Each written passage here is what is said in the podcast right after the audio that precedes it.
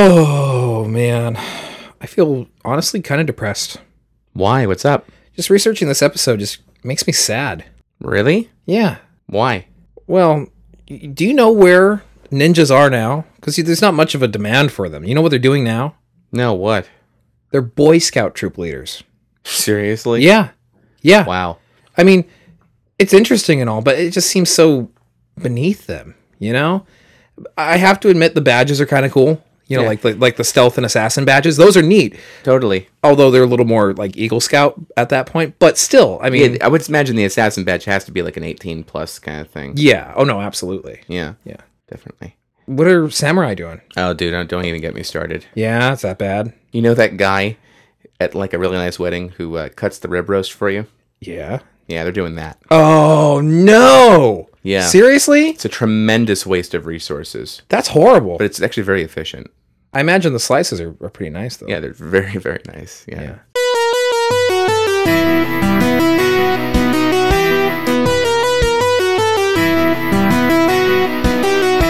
Welcome to Nerds on History. I am Eric Brickmont. And I am Bryan Moriarty. Mr. Moriarty. It's a shame about those samurai. I know. Makes me so sad. No kidding. Ninjas, that's actually kind of cool, but the samurai, that's just uh, that It's sucks. terrible. It's terrible. And no, honestly, considering how revered they are in uh, still to this day in, in Japan, I mean, they're considered a symbol of Japanese culture, uh, and the katana specifically. Uh, it we don't mean we mean no disrespect. Obviously, it's just a light little joke. Yeah. we were making uh, as they usually are. Indeed. I don't think we ever make heavy jokes on on this podcast. How are you, sir? How was uh, how was your Easter? my Easter was was fantastic because you know Amelia's getting bigger now. She's uh, almost seven weeks old, and Sophie has her birthday this month. So we do always do like a combo Easter Sophie birthday. Yeah. which involves it's a pretty cool birthday party because you get an egg hunt and all that good stuff. And uh, she's obsessed with wolves. You know this. Oh, of course. Yes. She loves them. And so we we made a my sister made this amazing fusion bunny wolf cake. Uh, Really? Yeah, it's the big head of a wolf, but with like large bunny ears and overly large whiskers and kind of like bunny nose. But it's very predominantly wolf as well. Uh, she she went pretty nuts for it. wow. Very cool. Yeah, it was fun.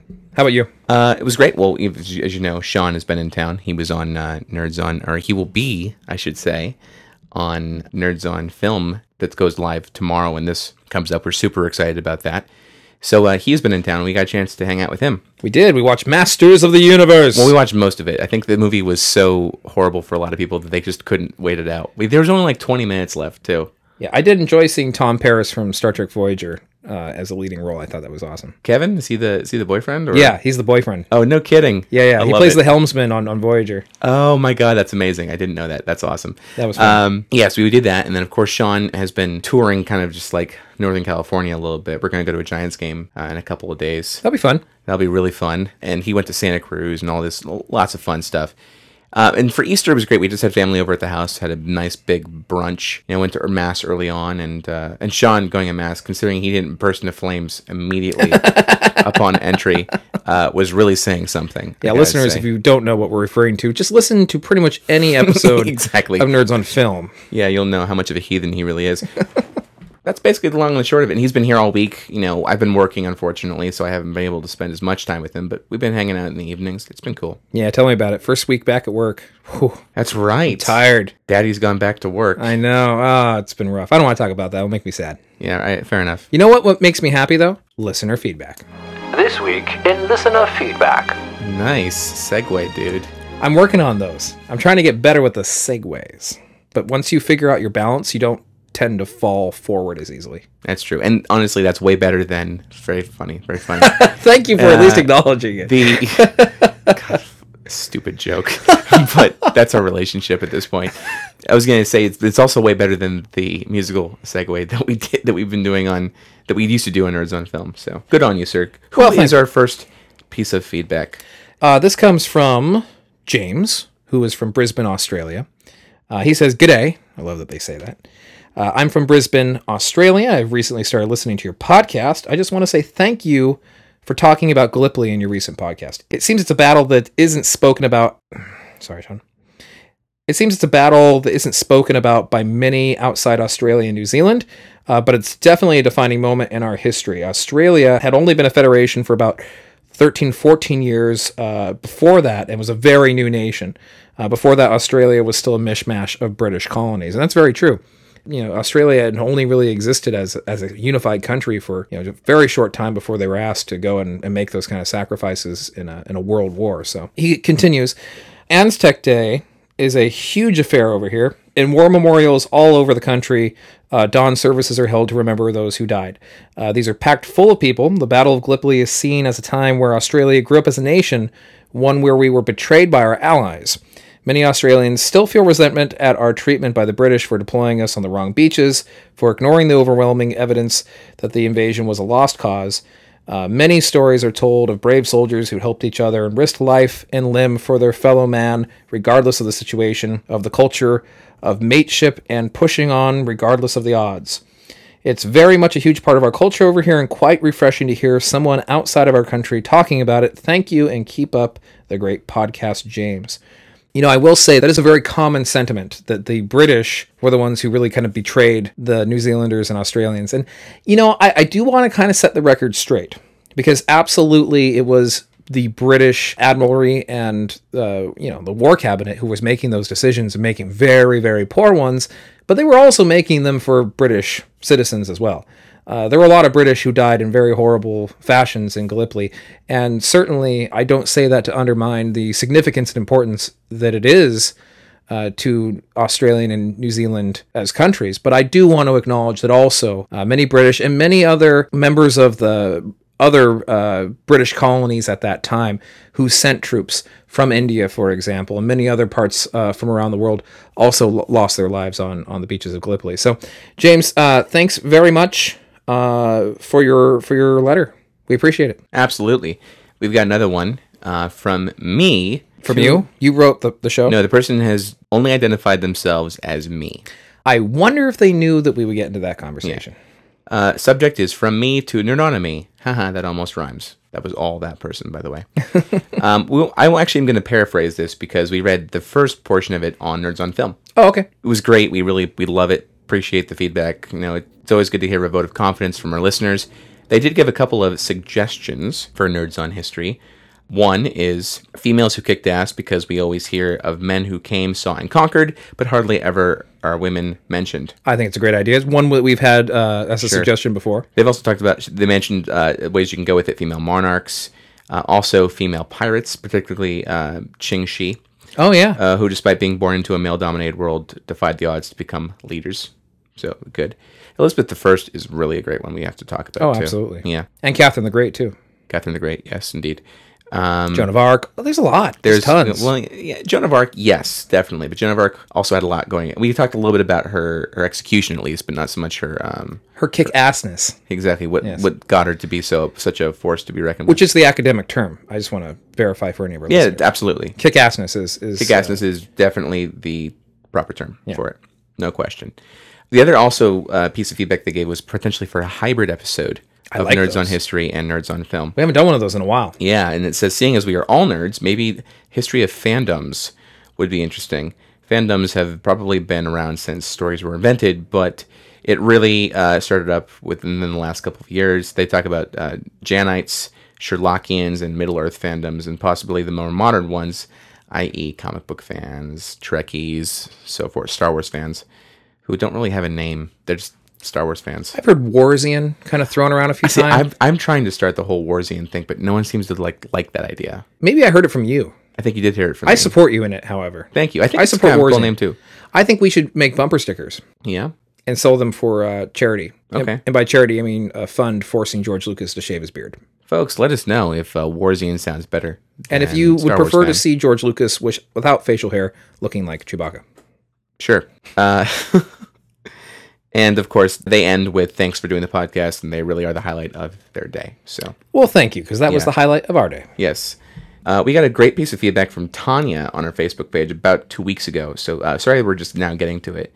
Uh, but she's right. She writes, "Morning nerds. I'm a big new fan of the show, and recently had an idea to send along.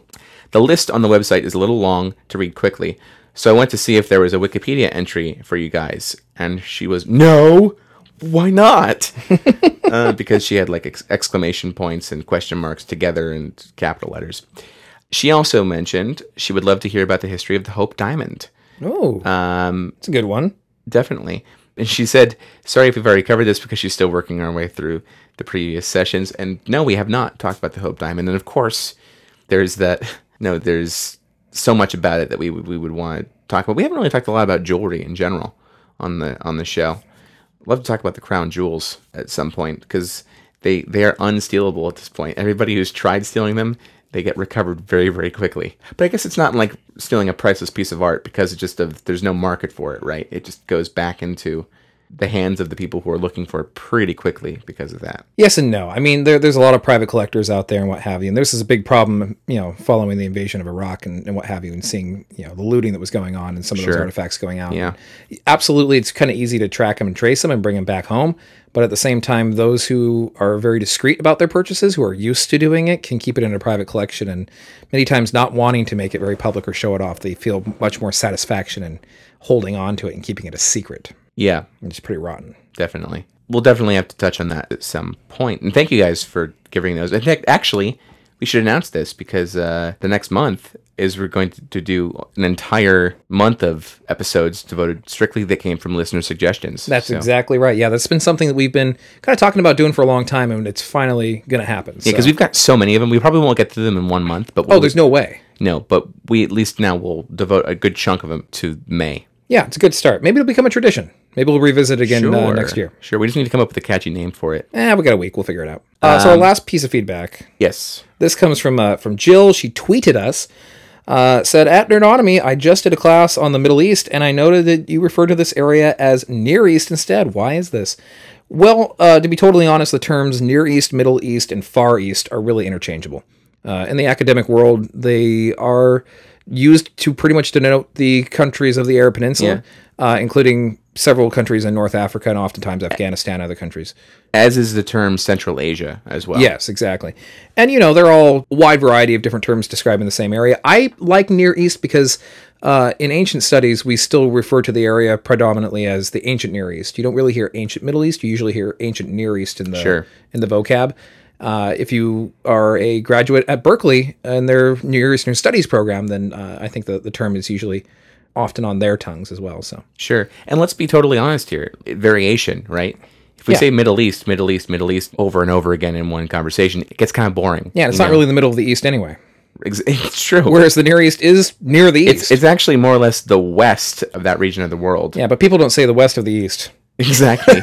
you, you can't say that, right? And we've also shied away from term Orient because that seems or Horribly politically incorrect. correct, well, which is why we don't call the West Occident either because it was the Occidental and the Oriental, Yeah, right? exactly. Those terms fell out of fashion like 50 years ago.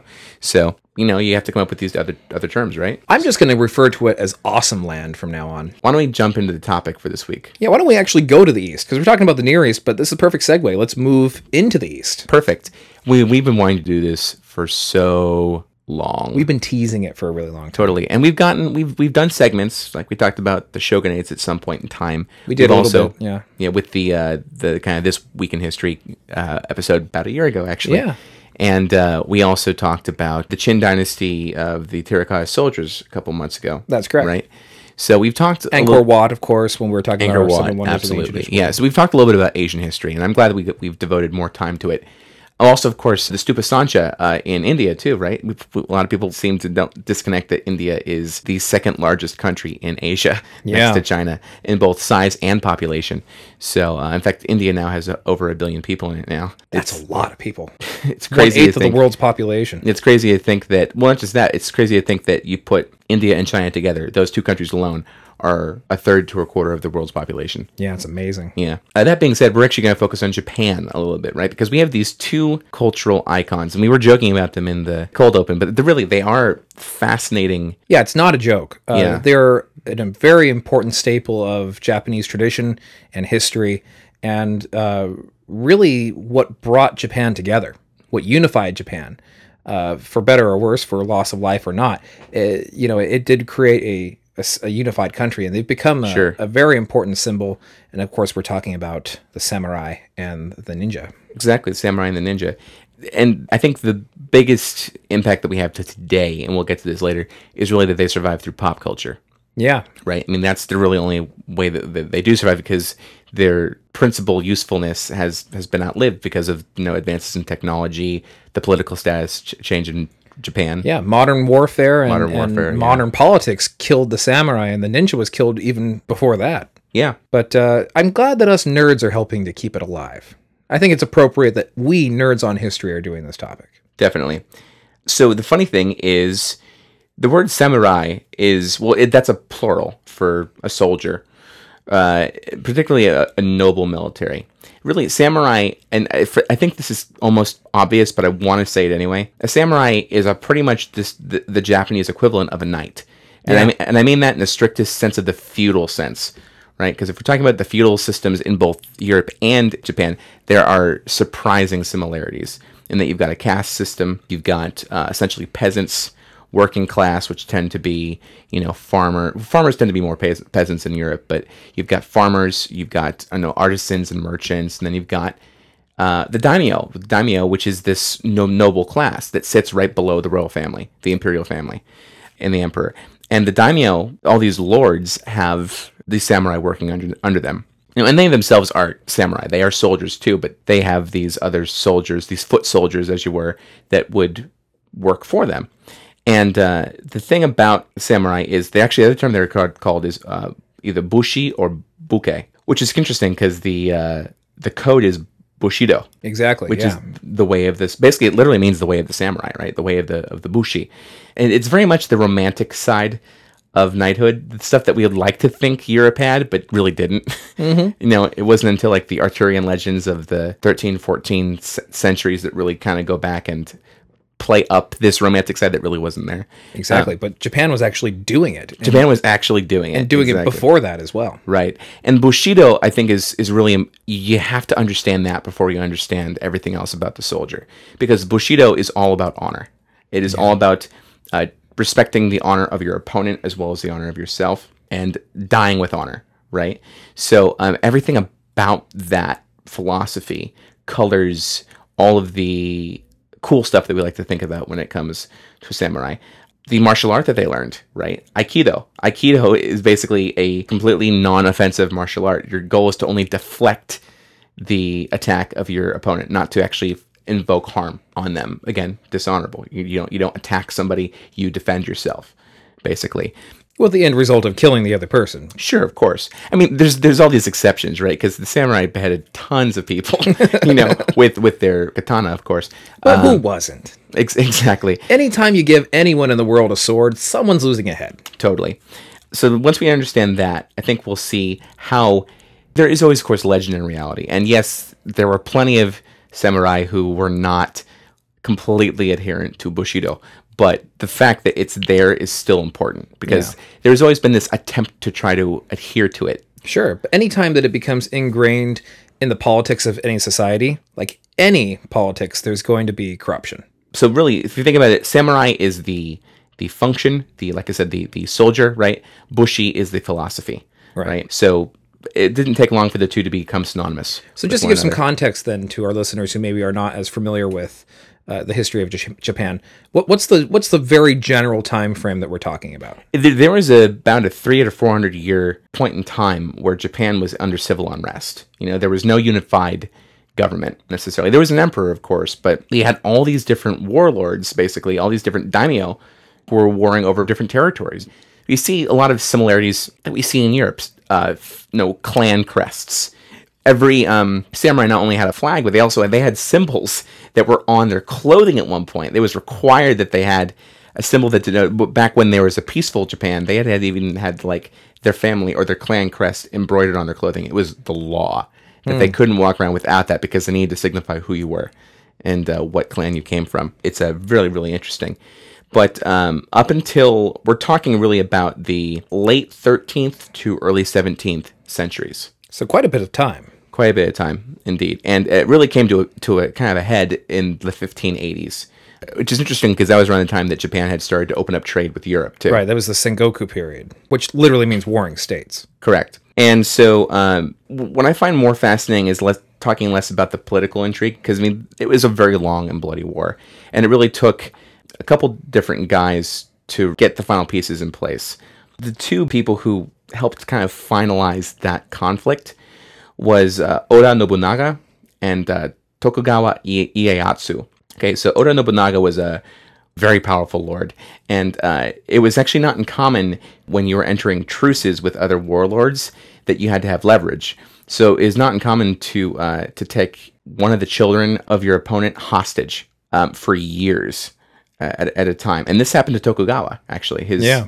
uh, Tokugawa was hostage for like I want to say from childhood all the way up until he was at least 18 to 20 years old. Keep in mind that when we think of the term hostage, we're not talking about mistreatment. They were given all the furnishings of any other nobility in this part of, uh, of Japanese history. It just happened to be that they were indentured to this other warlord. Seems like it's actually a really kind of a brilliant political ploy because you know you, you're not going to want to make a move against that person because they will either one kill the child in question or they will kill them indirectly through some sort of you know coup. So um, to make a long story short, Tokugawa you know you know rises to manhood. He's been given all the training uh, that any other samurai warlord would have would have received, but then he uh, finally has the choice to leave once he becomes an adult, adult, and of course he does. And uh, what he wants to do, of course, is he wants revenge because he wants to to regain the honor that he feels has been taken away from him. So what he does is he partners up with another warlord whose name is uh, Toyotomi uh, Hideyoshi, and uh, they kind of form an, an, an alliance to uh, take out Nobunaga. And Nobunaga, uh, in very epic ways, of course, he he commits suicide, and you know it's a very grand ploy that was taken. Basically, now you have these two guys who have amassed a ton of power, and keep in mind they were 260 daimyo at this point Yeah. you know, and that's just the warlords. That's not including the foot soldiers, Right. At this point, so there's a lot of people, and uh, Tokugawa Ieyasu ended up. I'm really fast forwarding here. Uh, he basically takes out Hideyoshi uh, through a through a long stream of battles and amassing of power, and uh, And employing some rather interesting help as well, which we'll get to in a little bit. Sure.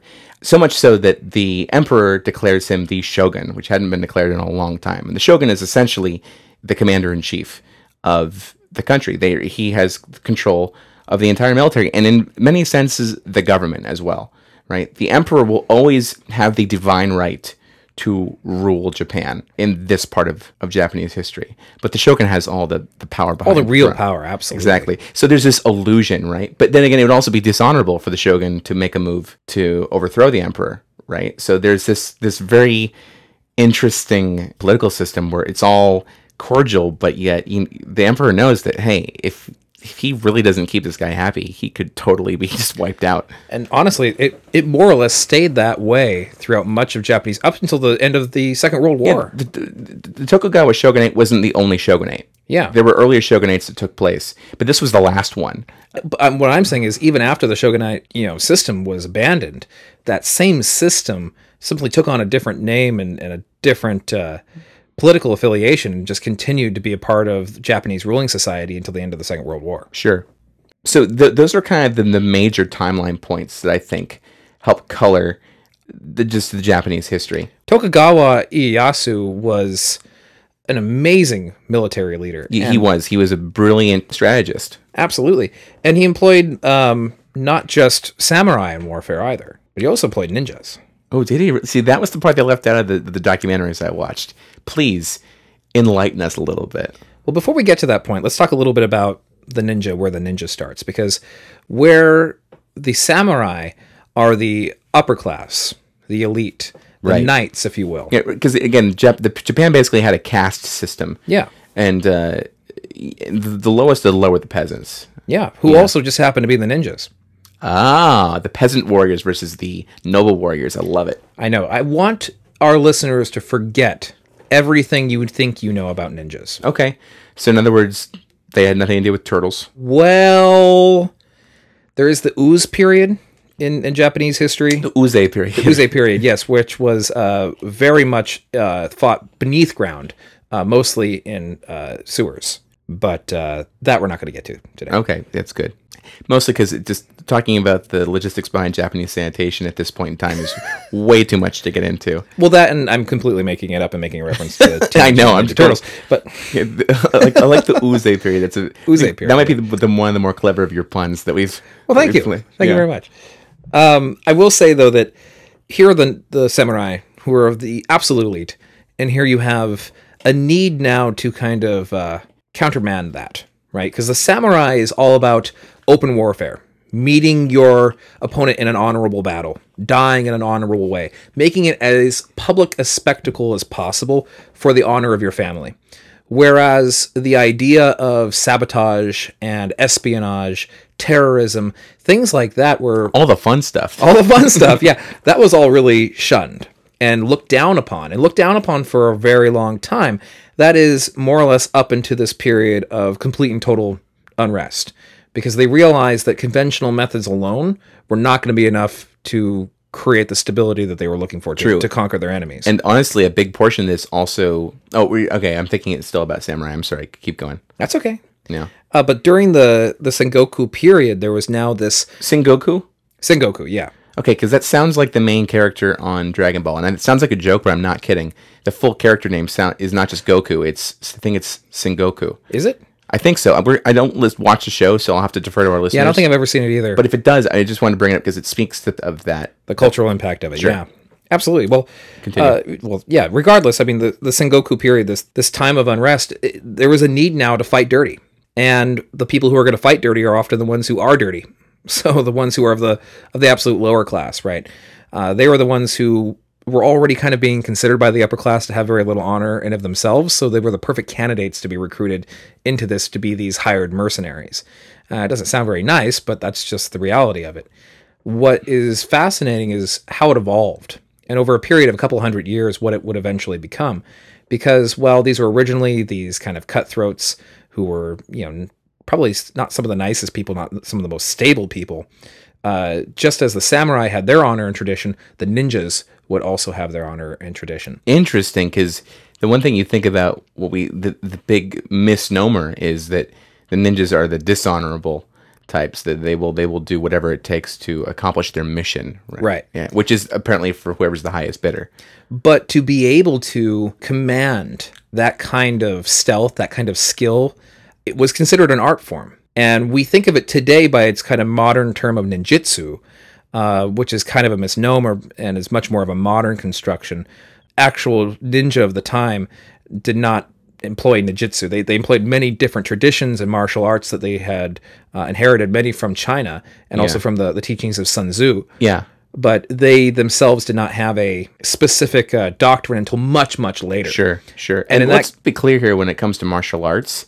The the overall story of martial arts. I mean, we, we, we can't get into this now because honestly, it's it's Way too big, yeah. and that's an episode in and of itself. A fascinating story, by the way. But basically, for those who want the the really really quick version of it, um, martial arts really started in India, migrated up to China, and then as the Chinese make their attempts to conquer most of Asia, um, it spread to other countries. Right, it spread to Korea. It's and became Taekwondo. It spread to uh, Okinawa and came became karate, and it spread to Japan, and it became all the various forms uh, that went through there. Jiu-jitsu, of course, um, and in this case, the forms that would eventually later become known as Ninjutsu.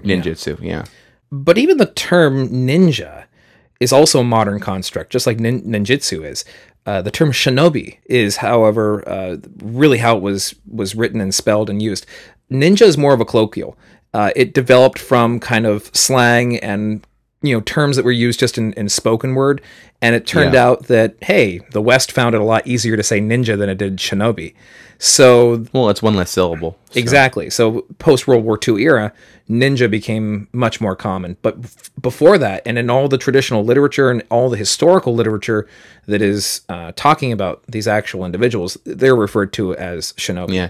Ninja has a certain mystique to it, to the name. I think in the West we definitely To the Hold west, on yeah. to it, yeah. Shinobi actually sounds to me more noble. It sounds like a higher. more honorable. Yeah, exactly. And of these first real organized groups of shinobi, they became a kind of a guild system, right? So they were all more or less mercenaries who were paid to, to, to do what they did, uh, but they still needed to have some sort of structure and they still needed to have a, a place where people could come to employ their services. Uh, and you had a series of ranks that denoted who these individuals were. So the people who were essentially in charge of managing the guild um, were the jonin, and they were the considered the upper men. They were the ones who themselves were not actually out there in the field and performing these these missions, but they were the ones who were organizing, making sure people got paid, all all of that. Uh, their next uh, rank, which is essentially just the assistant to the jonin, uh, is the chunin, and they were the ones who were doing most of the actual logistical work for these guilds and, and, making them functional and keeping them working and sending messages and things of that nature. It was the the Genin who were the actual lower men who were the uh, the field agents. These are the folks who were hired. These are the folks who received some training, went out there and performed the, these missions. And we think of ninjas. We think of these clad all in black, stealthy, skilled warrior types who originally couldn't be any further from the truth. Yeah, I believe that image actually also comes from Chinese lore as well. And I can't confirm that for sure, but I feel like that was also well. No, actually, this image comes from uh, a more a later romantic version of of these retellings of these stories Okay. of ninjas, all, all based Japanese literature of the 19th and 18th century. okay. Fair enough. So it created this more romanticized view of them. And if you think about it, you think about somebody who themselves is stealthy, because shinobi has many different meanings, but one of them is essentially to hide or be to be hidden. If you're all in black, then you blend in with the night, and it makes sense that you would you would wear something like that. But most shinobi did not wear anything like that at all. They wore their clothes, a peasant's clothes, or the clothes of a monk, or whomever it is that they were trying to imitate in order to infiltrate the enemy because that's who these people were. They were hired mercenaries, and most of the time they were there to perform sabotage and to spy on the enemies of their of their clients. Eventually, though, once they had gotten very good at it and started passing down these skills, you found that it then became more of a of a family art, and no more so than in the two provinces of of Iga and Koga. Uh, these provinces were the very first to really form ninja clans. And there were a series of families all living in this community who are now passing it down from generation to generation. There was now much more organization uh, in terms of the actual skills that would be taught and passed on. And the weapons of the warfare were now being perfected. And you think of ninjas in in the culture that we have adopted them into in the modern culture, and you think of the the shuriken, the so-called ninja star. Of course, yeah. Uh, that was true, but there are so many different types Definitely. of shuriken. The star is simply one different form, but they come in all different uh, sizes, shapes. Uh, they were made out of all different kinds of material. Yeah. They're essentially throwing knives. Yeah, they can be made out of anything that is Yeah. sharp and discarded, so discarded metals or what have you. Uh, you think of the katana as being the primary weapon of the samurai, the iconic weapon of the samurai. That was actually the primary weapon of the ninja as well yes. a a single blade on your back used to be pulled very quickly or hidden beneath your clothing, hidden in the sleeve, somewhere where you could strike with it very, very fast and quick. Because the blade itself doesn't have to be terribly long. It, most katana are actually relatively short in terms of you know like the broadswords of Europe or what have you.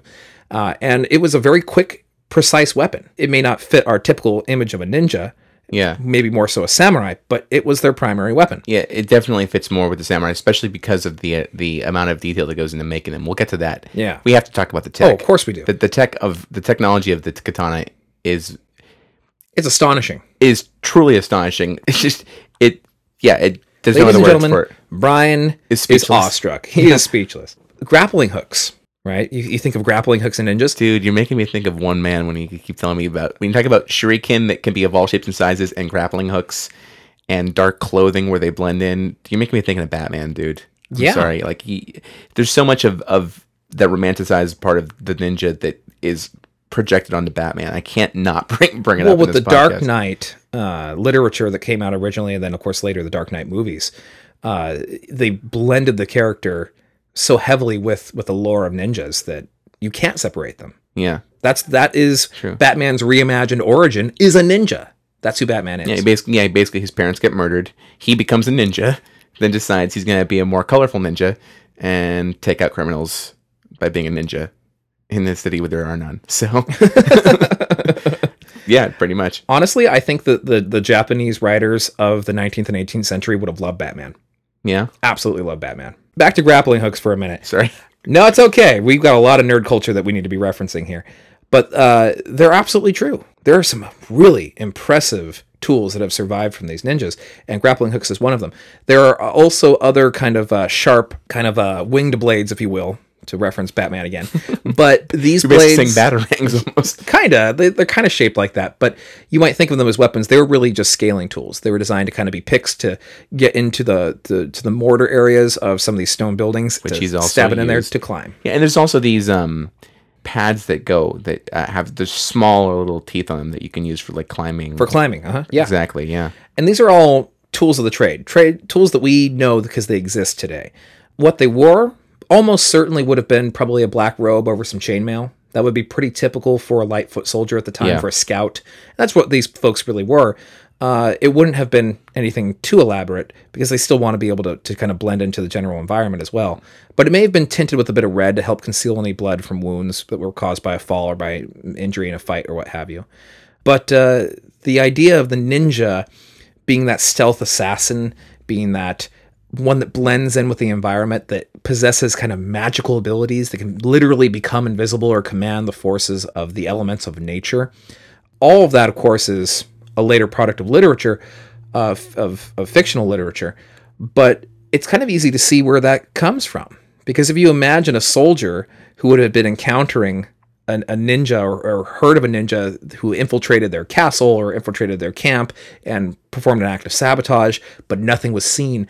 That that is very impactful. That leaves something behind that later gets told in stories that gets passed from generation to generation.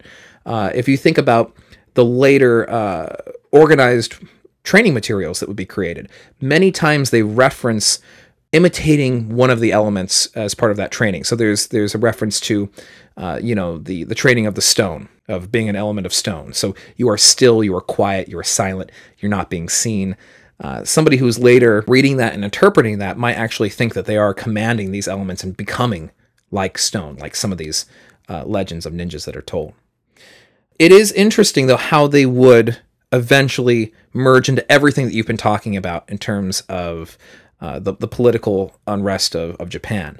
Because after the the Iga and the Koga clans became very prominent, became known for creating these skilled, trained ninjas, they were on the hit list. They were Of course they were because they're the ones who did all the work, and then the ones who have taken power know how dangerous they are yeah, because they know all the secrets. Sure, they weren't just committing espionage and sabotage either. They were also committing assassinations.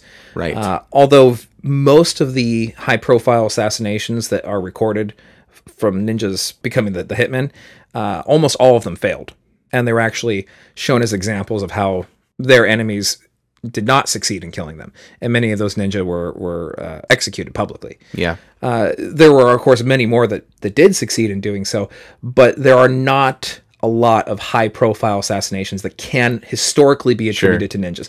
And it makes you think, well, how much of that is lore? How much of that is reality? And honestly, for a lot of scholars, it's still Yeah. kind of up in the air. Well, there is a dark side to samurai, you know, and to focus on one side and not mention the other does a disservice to history, to showing both sides of it. And the samurai had, I mean, we talk about this bushido and we talk about all this other, these other great things.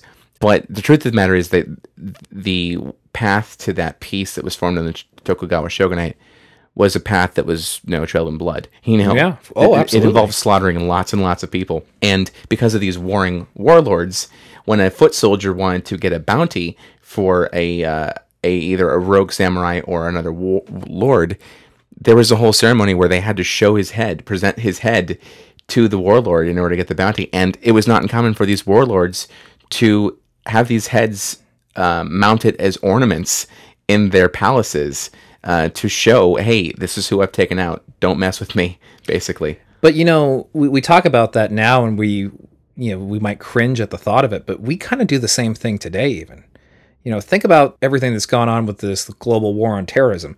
Whenever some terrorist cell is taken out and some terrorist leader is taken out, many times we take a photo of the body and and display. We it, have a video of the team. I mean, it's not publicly available. There's they, we had a video of the team taking out Osama bin Laden. yeah, there was a lot of debate over Right. whether or not that should actually be released, and of course, it was decided that ultimately it would be a bad idea. Yeah. uh, and whether you agree with that or not, it is what it is. But nevertheless, we wanted to know it was the guy. We didn't Yeah. want to take our chances. yeah, Yeah. So we, there was a logistical reason for it too, but Yes, I, there is the ornament aspect of it as well. I just wanted to make that point that it, that it is definitely you know part of modern world as much as it is the ancient world. Definitely. Ancient world might have been a little bit more literally bloody, but ours is Yeah. uh, just as bloody as through photographs. Yeah. Um, Oh, this pesky temporal vortex! I, know, I was just getting right in my groove. I This know. always happens. It, it, it never happens in a time when it's convenient. Let's be honest. yeah. Music sounds oddly familiar. Huh. Oh, my lord. Um, where are we? Norman, where have you led us to? I don't know. It looks strangely like purgatory from what I've read. Uh, that was kind of insulting. Who the hell are these guys? They look kind of look like us. It's weird, but just like really, really from a different time. Sort of medieval. I'm sorry. Could you guys state your names? Uh, yes, I am uh, Norman Tosha. And I am Sir Brian of the Bridges of Madison County. Oh, um, Th- I had this as a dream, but maybe I wasn't dreaming. Maybe I was tapping into some other alternate reality. it's been known to happen with the vortex before. Anyway, what do you guys want? Yes, well, we've decided we, we, we hear that in this new world we've been exploring, uh, that there's it's not uncommon to listen to books now, not just read them. Oh, which is good for me because you know I can't read. Yes. Well, I can't really listen either. I mean, I can't hear, but I don't really listen. I, it, go ahead, Milord. Yeah. and it seems that you're recording what they call a podcast. Is that correct? yeah, that's that's the thing here. Yeah, definitely. Yes, but it stands to reason that if you like listening to podcasts, that you would perhaps like listening to a book be read to you. Yes. I would agree, absolutely. In fact, there's a lot of great books available on audible.com. And if you head over to our website, you can click on our link from any of our blog posts. And uh, in fact, for the show notes for this blog post, in fact, and uh, sign up for a free trial. We get a little bit of a benefit from it. Oh, yeah, this is true. Um, at least that's what I'm led to believe. Yes, well, this has been fun, but uh, Norman and I do have to be going. I did leave the badger on the fire, and I don't want it to get burned again. Uh, it was gamey last time. I'm sorry about that, but Lord, don't hit me. child as well. Yes. Yes, well, toodle doo. Bye! Yeah, that was, um, They were polite, actually. yeah, it was a little, little, little, little different. Norman has a smell problem, though. A little bit. I don't smell like that, do I? No, not at Okay. all. Anyway, what were we talking about? Oh, yeah, ninjas. yes, ninjas. Well, Japan in general, right? Yeah, exactly. Yeah. So where, where were you? Well, okay. We're, we're talking a little bit about how uh, eventually Nobunaga takes his forces, tries to turn the tide of battle because these ninja are simply becoming uh, uh, unacceptable. They're they're being employed against him. He's got to get rid of them. So he invades the the Iga province uh, and essentially destroys that entire clan. Wow. Yeah, burns them to the ground, burns the villages to the ground, kills them all, kills this this new tradition that had become too big of a threat to him, and kind of sets his his sights on on further clans. But what is interesting is uh, Tokugawa did the opposite. He still kind of uh, usurped, if you will, but he he more or less took the survivors from these invaded provinces and from these destroyed clans and employed them as his own personal bodyguards. Uh, he used them as a special elite forces in a series of battles uh, and sieges of castles and things of that nature. So many I can't even go into in detail, but there's a lot that's been written about this. It's one of the, the last recorded uses of ninjas uh, in existence. And with that, really becomes the decline uh, of the ninja because they wouldn't survive much longer after this. Now that their their clans and guilds were being disbanded and, and these people were being employed again as mercenaries, but uh, in a much more strict fashion, right? They were now uh, brought into the ranks, if you will. Uh, it was only a matter of time before the tradition would die out. Yeah. And, you know, there are those who still claim that there has been an unbroken line of ninjas out there. And this is a really kind of touchy subject because I don't want to step on anyone's toes, but I also can't ignore the fact that historically speaking, there's really no evidence to support this. There are a few different organizations out there that have existed pretty much since the 1970s. Uh, and we're talking about modern times, right? So, who who claim to have this unbroken lineage going back 34 generations and passing down the teachings of ninjutsu from generation to generation, but there really isn't anything to to support that. Yeah. Uh, and I, and I, I don't want to discredit these folks, and I don't want to call them, you know, charlatans or what have you, because they, they are practicing martial arts and they're extremely good at what they do, and they are passing on Yeah. traditions in that sense. But there are some who, who do say it's a bit dishonest to kind of make those claims without being able to sus- Yeah. substantiate. Without having all the facts, let me pose uh, a legitimate, giving them the benefit of the doubt argument. Maybe one of the guys who founded this school is descended from someone from that who is a remainder of that clan, and that's what they're referring to. hey, mongoose equation, right? Any, anything is possible. Anything just has a level of probability. Sure. Uh, but it does kind of beg the question then why come out in the 1970s when ninjas had become a huge part of American pop culture? Well, obviously, it's, op- it's, popular. it's capitalizing on an opportunity. Yes. yeah. Yeah. No. There's um, there's definitely that aspect of it too. And you would hope, though, that you know there would be further writing on it, that there would be something in existence of that. But the counter argument to that is that because so many of these folks were coming from that lower class who probably didn't know how to read or write, uh, that tradition wasn't being passed on. Uh, and so once they had disappeared from public light, it would have been easier for them to maintain a low key profile. I don't know.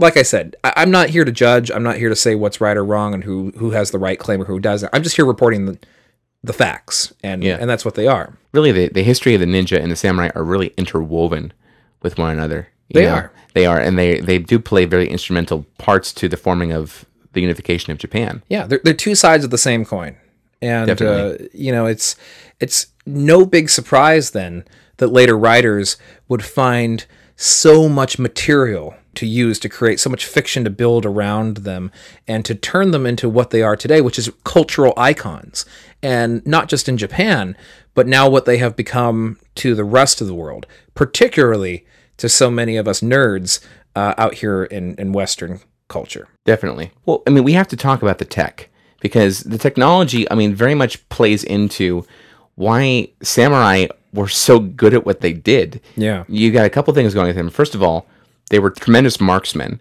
with bows and arrows, and they had very fast arrows. Oh, absolutely. Of course, the ninja employed also the uh, the the blow dart. Uh, Exactly. that that is not something that is fiction. That is that is true. That's an actual weapon. totally. And these arrows that they fired were very, very fast. So much so that it was not uncommon for samurai to, uh, to as a test of their metal, as it were, to deflect one that was fired at them. No pun intended.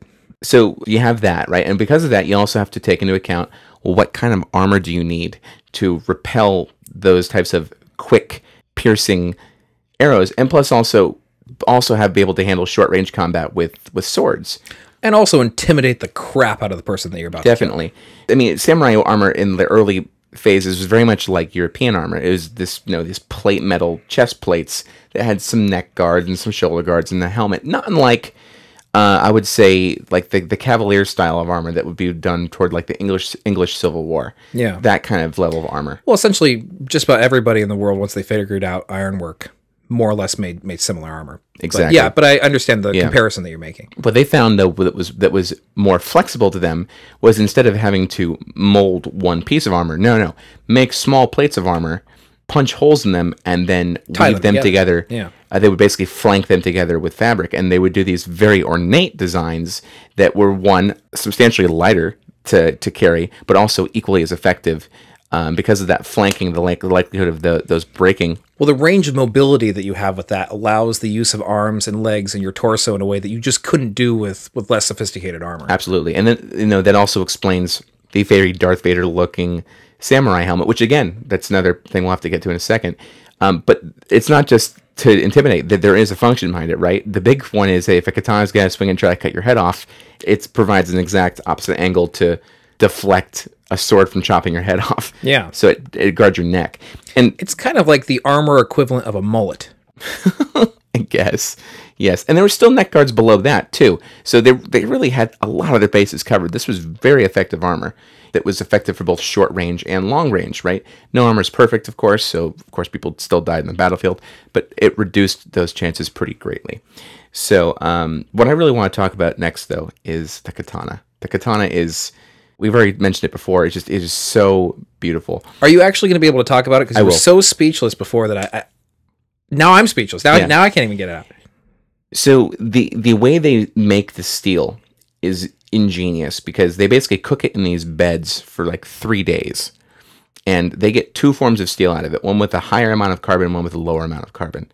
what I find really interesting is they the special I, I watched on the um, from uh, PBS talked about the actual science behind the different types of steel.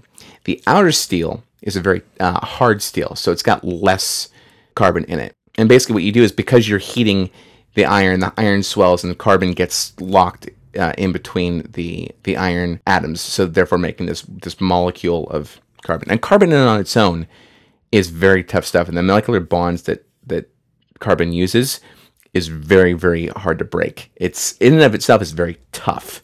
So you got iron, which is a very hard metal, and you got carbon, which is a very tough element that you make into this colloid. So you have the outer shell of it basically that's made that because of the, the lower carbon, it is very, very hard. It, it's good for the cutting aspect of it. But the core of the blade is filled with the higher carbon stuff, so it's much tougher. It's also more flexible because of that. Hmm. So Almost uh, sounds like a shock absorption. exactly, it's, it is a shock absorption. That's amazing. Yeah. And so these expert sword makers work the iron or work the steel to make this kind of U shape. Mm-hmm. And then they they have the, the centerpiece of which basically is the blade, the core of the blade, and then they put it the two uh, together in in a ceremony that is super important. Um, it's it's basically when the two are kind of merged together, they have to get heated together in a way so that the harder metal has to swell to the point where the two will, when you cool it the right way, the outer core tightens enough so that the two basically bond Yeah. together. And there's still a point in time where one in three swords fail this process and, and then they break. So it's not a perfect process even to this day. But once you do get a good result, though, you have the perfect sword. Yes, and, and that's actually where the curvature comes from. It's actually a straight blade, but in that cooling process, because of that bonding, it actually naturally causes the sword to bend to, to create the curvature to it, which is also what makes it so flexible, because it's creating a uh, a more efficient path of motion. Yeah. Right. And this is not in common with other swords too. When you get the the curvature, it also means you can slash. Oh, more. slicing is much more efficient. Exactly, and that's we see this in sabering uh, in in the Western world too. It's what allows for slashing to happen. Otherwise, it's two movements. It's a it's a diagonal cut, and then you have to pull back. Right. Whereas it's one circular motion with Yeah. the, the katana. Adds to that fluidity of the of the motion. Correct, and also helps determine the whole sword form. Right, kendo, which is the actual term for Japanese fencing that the katana is based off of, or based around, I should say, is all predicated on that curved sword. It's all the movements are all designed to be as efficient as possible. Because if you miss a stroke with a kendo move, if you miss a stroke in, in European swordsmith, you have to be really fast on your feet and you have to come up with some other parry move. Otherwise, you might lose a limb or your life Yeah. because of the circular motions of kendo, if you miss a move, you can swing around and get ready to go into another move right away. So it's very, very fluid. Well, you know what I what I love is that the the whole tradition surrounding the fighting style, the harmony that's a part of it, Yeah, is reflected in the very weapons, tools, and Yeah. armor that are being used by the people who are wielding it. And speaking of harmony, I mean, so much of the tradition of building the katana is built into the is um, based out of the Shintoist philosophy, to the point where the, the sword maker has to his spirit, his soul has to be in the right spot when he's in the the sword making process in order for it to to be considered uh, a a worthy sword. And if these swords are handmade, first off, it takes months to make just one sword, right? So these guys don't do many per year yeah. some and these are now i mean the sad thing is these don't see combat anymore unless you are still one of the grandmasters who are trying to maintain the way of the samurai just for posterity yeah, but up until uh, the end of the Second World War, they were still seen in battle. They were still seen in battle exactly they were still being issued um, though they were being mass produced by that point in time though they were being They were, uh, but they were still. But there were many officers in the Japanese military who had samurai swords that were being passed down from generation to generation. Many of them going back hundreds of years. Sure. So while you certainly had those that were being mass produced and handed out to families who were maybe not of uh, higher breeding, so to speak, right, in the caste system that still existed then, you did have soldiers who were who were holding on to blades that were prized possessions that were passed down. So much so that there are many American GIs who ended up taking them off the body of dead Japanese soldiers who Yeah.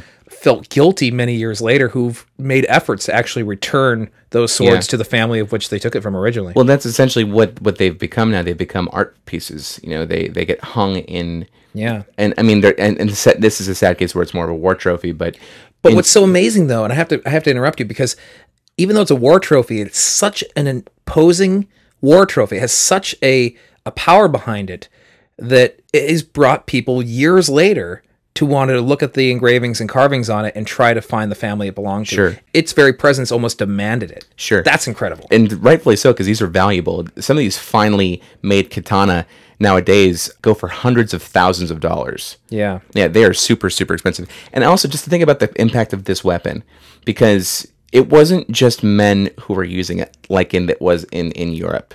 The elegance of the katana, um, you know, allowed for there to be samurai women, not just for Sure. samurai men. In fact, the Grandmaster Takeda, uh, now his daughter is an expert swordsperson um, with wielding the katana, and uh, this was not uncommon during those periods too, because women had to be able to defend the household and also uh, die with honor if they were to be taken. So they had to have both the short sword, the dagger, for committing uh, seppuku. or seppuku for disembowelment, as well as having you know the sword for actual defense. if we're going to pull up some parallels, you're talking about this this elegant ritualistic sword making for the samurai. And while the katana was also a blade of the of the ninja, as I said, a primary weapon, they did have many other tools of their trade uh, that were used as weapons. But like I said, they were mostly scrap metal, so it was almost the exact opposite in that regard. Whereas it was all about ceremony and ritual and honor, to the ninja was about what was effective, what was nearby, what was available, and what could kill. Yeah. Uh, but there were also women ninjas because when it became a tradition where you were passing it down from generation to generation, uh, there would be situations where you wouldn't be teaching it to just a son; you'd be teaching it to a daughter. You may well. have to, yeah. And what perfect, unsuspecting person would you see then? You know, as a peasant girl walking through town who's also it's, it's a the one is killer. the, the lowest risk, right? That you would you would assess. Yeah, or if she can Absolutely. infiltrate into areas where others can't and be able to hear the those important messages that pass on to give the upper hand to the soldiers. Sure. Man, there's been so much that we've talked about, and A lot. we, we, we really want to bring this home with talking about well, samurai and ninja to this day they still grace us with the presence. I'm gonna say it, we talked about Batman and the ninjas. That's that's a dead giveaway. But as nerds, we pay homage to the samurai in a different way because we call them something different. We call them Jedi. Yeah, exactly. Right? Look around our nerd cave. Our nerd cave pays homages to how many different types of ninjas and samurai that are in this room right It's now. It's totally- We got Yoda chilling up there. We got Darth Vader all around. Right. Uh, you know, we got Wolverine over here. Very uh, huge uh, infusion to Japanese culture and, and Right. you know, the Silver Samurai. All of that that would bleed over. But absolutely, the Jedi. Whew. I mean, so the Jedi, let's talk about this for a second because we got the most obvious, which is the samurai deflecting an arrow with the katana, right? That's easily a Jedi, you know, using the lightsaber to Yeah, to deflect a blaster bolt. ba- blaster, right? But going beyond that, look at the robes. The robes look like the kind of robes that a daimyo warlord would have worn, just less ornate looking. Let's talk about the lightsaber itself. It, the whole lightsabering techniques that were used in the Star Wars movies was based off of kendo. Yeah. Um, there are rituals surrounding hair and hairstyles, Absolutely, the Force. You know, you're you're talking about commanding the elements. You know that became a legend elements, of many exactly. samurai and ninja. And how about the word Jedi? The word Jedi itself was derived from the Japanese word Jidai, and which just means era, and it's to kind of imply that these this is an ancient force that has been around, right? Yeah, an ancient society. But also look at Darth Vader, the the best Jedi who also became the best villain. He looks He's a like a, freaking samurai! he's got samurai armor. Just they added the cloak basically Yeah. to make him look more imposing. But he's basically wearing a space robot version of samurai Exactly. armor. Um, but I got to draw the parallel because if you're talking about the Jedi as being the samurai, I can't help but see the parallels between the Sith and the ninjas. Oh, dude, up top, yeah, right there. I know. Yeah. Uh, no, seriously though. You totally rocked it right there. I'm sorry. Like you're saying that the samurai are the, the Jedi, the ninja are the Sith. That's awesome. It's totally true though, because the the Sith are a little bit more low key, right? They're kind of hidden away. You don't know when they're going to attack. Many times they're assassins. They're very very stealthy. Uh, they and they use similar weapons and, and art forms. they do exactly. And they have a similar command over the the elements as well. And they're they're very they're very mystical in that sense. Uh, they, they these both are, but the ninja has this kind of dark connotation associated with it, right? Because of their less than ceremonial deeds. Uh, whereas the Jedi are held on these great big high pedestals, the Sith are considered so below. But each of them see themselves in the opposite light. And that's so true of the ninja and the samurai. That's uh, totally true. Yeah, dude, that's that's great. I, I, have, no- I have nothing else to say to that. It's just it's fantastic, and it doesn't stop there too.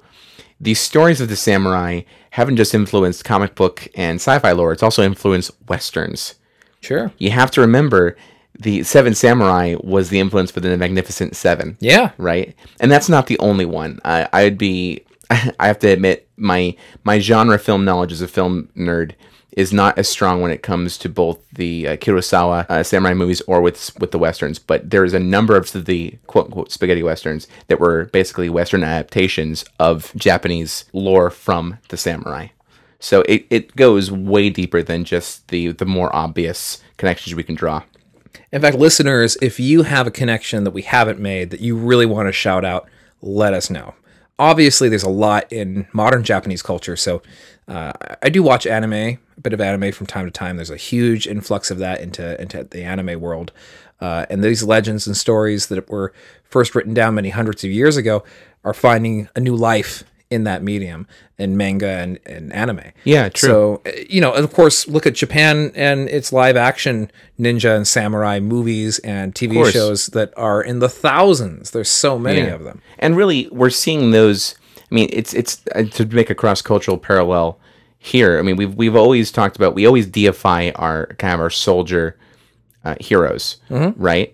And so, of course, it's not uncommon for us to make these legends that are that make them almost supernatural in nature. And we're seeing it now. We're just seeing them in a more exaggerated form. Well, look at Arthurian legend. I mean, that's kind of our way of uh, Yeah. glorifying the, the Middle Ages. Yeah, and it's to the point now where I mean, God, they've they've, they've even translated Arthur, Arthurian and Greek heroes into superheroes nowadays too. So we talked about this in our comic book episode almost two years ago, but we're seeing that statement get proven over and over again. Yeah. With now we're just seeing it with samurai as well, and the ninja, of course. This has been a lot of fun. It's been a lot of fun. We really got to show our nerd this time. I like We totally that. did. I like that a lot.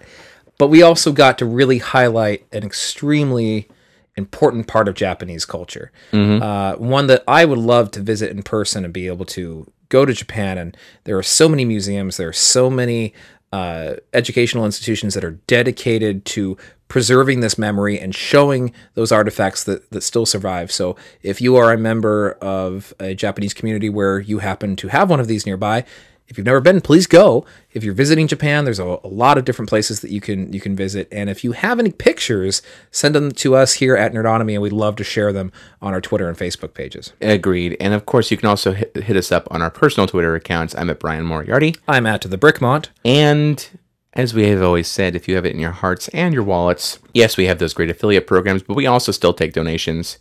Uh, you can uh, deliver us one by going to nerdonomy.com and clicking on the donate button. If you'd like to send us any katanas or uh, ninja stars, uh, any samurai armor, we are also accepting that as donations. Yeah, sure. Why not? Why not? We have some room; we can fit in here. Uh, not much, but okay. Thank you again, sir, as always. Thank you, and we will see you folks back next week, where we will be uh, beginning our May of uh, listener suggestions. Indeed. And until that time, stay nerdy. Tune into us next week. Same nerd time, same nerd channel, nerdonomy.com. Bye bye. Later.